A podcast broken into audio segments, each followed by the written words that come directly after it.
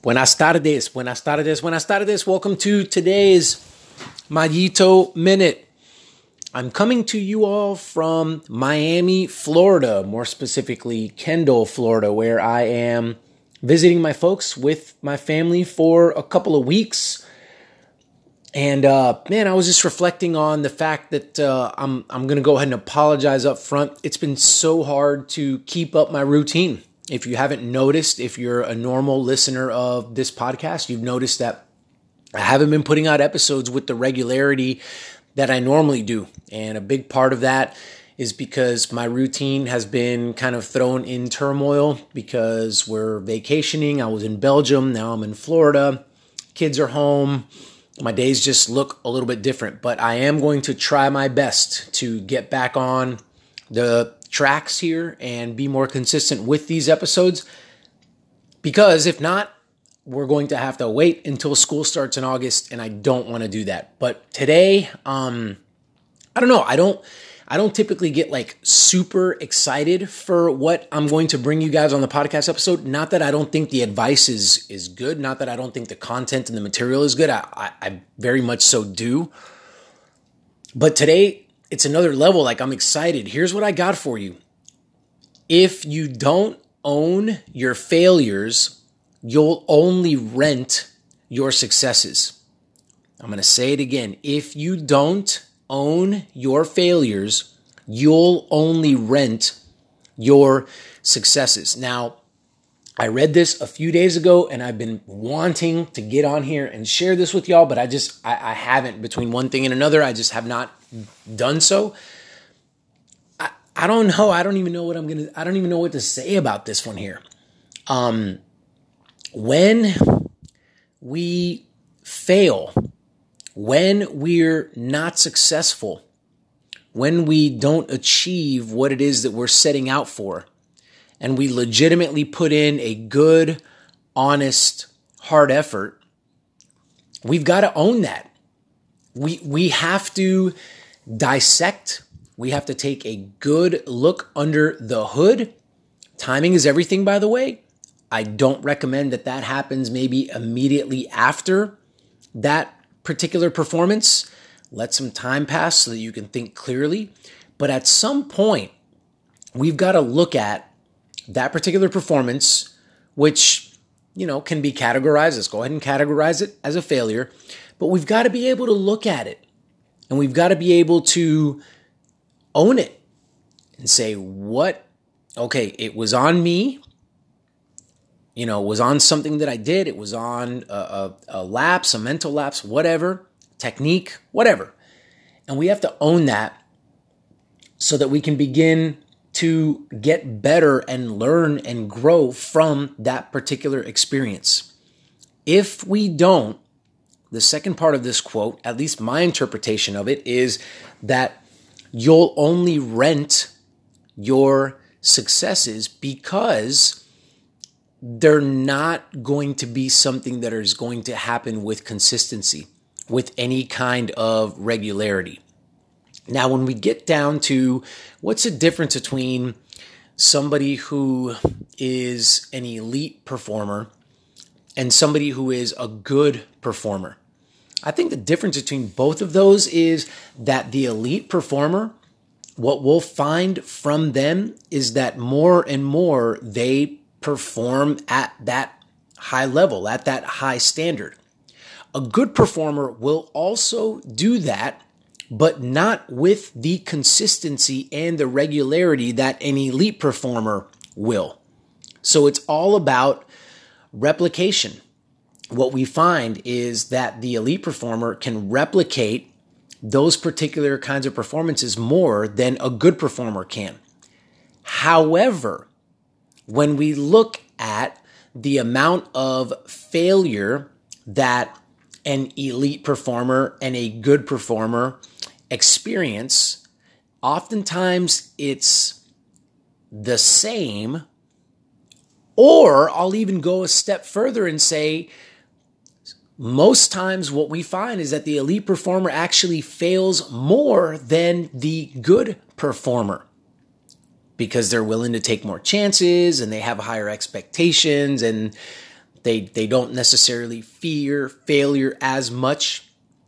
It's not that they don't fear failure, it's that they think to themselves, this is a real possibility that I could possibly venture out and not get this thing, not achieve this thing. However, the other side of the coin makes it worth it. In other words, I, I may not, but wow, if I do, then sticking my neck out there and risking failure to achieve success is totally worth it. So that's the thing is being able to learn from and grow from our failures puts us in a position to where we're not renting success. We can own the success as well.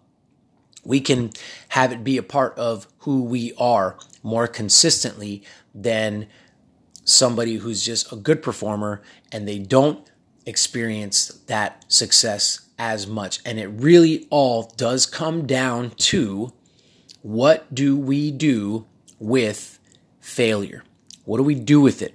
Um, a lot of times I try to walk us away from using the word failure, not because it's not an accurate word or term to use for falling short of a standard or a goal or an achievement. It, it absolutely is. The, the problem is that we have our culture, namely, and a lot of us individually have made the word failure to have such a bad connotation, such a negative connotation. It leaves such a bad taste in our mouths that when we say the word failure, we totally think of something that is not useful, that is not going to make us better, that we should not spend any time thinking about. Because this is the other part of things, um, you know, and, and I think um, unfortunately our society is going this way. Like, oh you you had a bad day you know you had a bad performance you didn't feel good you didn't get what you want. Oh it's okay you know you, you'll be okay. Just accept yourself like it's fine. Just you know eh, there'll be something else coming up down the road. And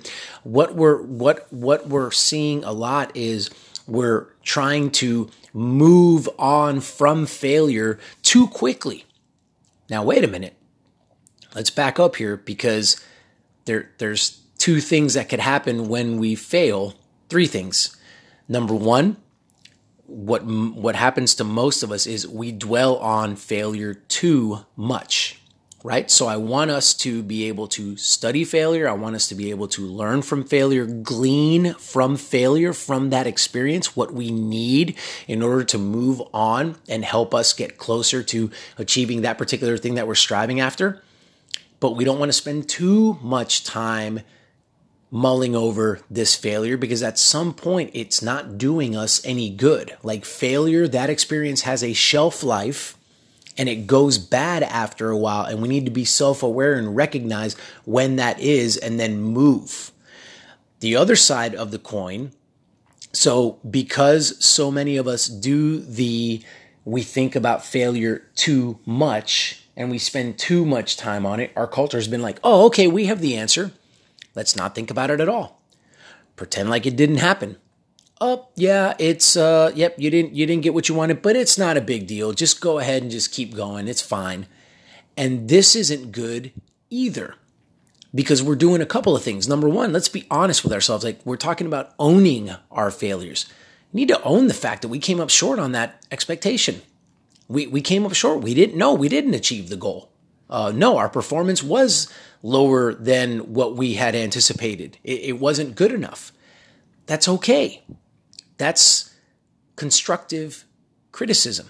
We can't act like it didn't happen because it did. And moving on from the failure doesn't allow us to actually sit down and get out pen and paper and learn from that experience. And so the third thing, hopefully, that we can be aware of and work and, and to, to get better at is somewhere right in the middle, a middle ground where we can kind of feel it out. Now, look, sometimes, you know, and this is a sliding scale. Like the middle ground is I am aware of and I am mindful of the amount of time that I should spend thinking about and learning from my failure and and finding that sweet spot to get what I need and then being able to move on. So not spending too much time on it, not spending too little time on it somewhere in the middle. However, as you guys have heard me say frequently on these podcasts, I don't have a one size fits all answer to, okay, Mario, well, what's the formula? Do we do we wait a week? Do we wait 3 weeks? Do we give it a month? Do we only take a couple of days? Like I don't have the answer. Like all of those answers may be correct at different times in your career. And it really does depend on how how beat up are you from it? How how much of a toll did it take emotionally on you? How important was this thing? I mean sometimes you don't get something and it's not really that big a deal. And sometimes you don't get something and it's a really big deal. I mean it it, it kind of all depends on how is it impacting you and you need to be able to feel that so you're the one that has the answer like the individual does as to how long and you know all those kinds of things so again, um, I mean, I, I, throw the principle out there, but the application of that principle highly depends on the particular individual. Now, that being said, I'm going to leave you guys with this. Um, if you would like some assistance and some help, walking you through what does that time period look like, how much time should I take, and all those good things that's what I'm here for, and that's how I can help you. If you were just uh, interested in joining in a partnership with me so that we can walk through these kinds of things, because let's face it, anybody trying to do anything spectacular is going to come across some failure and some setbacks, and you need somebody to talk to, and you need a support system, and you need somebody who's on your side that's going to help you. And that's what I'm here for. So if you want more information on that, then reach out and find me. Um, you can send me an email, mario at williamsracingacademy.com, and I can get you all squared away. Or you can jump on to the website, utmostperformance.info, for more information on what it is that I would do and rates and all that good stuff. Sorry, I do have one more thing. Thank you guys so much for those of you that have taken um, my advice, or not really advice, but taking my call to action, I guess, to uh, to support the podcast. I really appreciate it. Um, you know, any little bit helps, and so some of you have decided that. Uh, this content is free and you've decided that it is worth something and it is worth paying something for. And so I really appreciate those of you that are you know, supporting the podcast. And uh, man, it's so cool. Um, as long as I am influencing and helping one person who is listening to this to get better, then uh, I will continue to do it. And from what I've received in terms of feedback, you know, via messages and different things like that, then uh, I, I, am helping some of you guys. And so I am happy to do it. So if you have been thinking about supporting the podcast and you're interested in that, there is a link that you can follow where you can do that. Uh, or you can just, again, email me or message me and ask me some more information on how you can do that. And uh, I would greatly appreciate it. Folks, I hope you guys are having a fantastic day and hope to hope to hear from me tomorrow. Let's keep it consistent. Y'all have a good rest of your day. Till next time.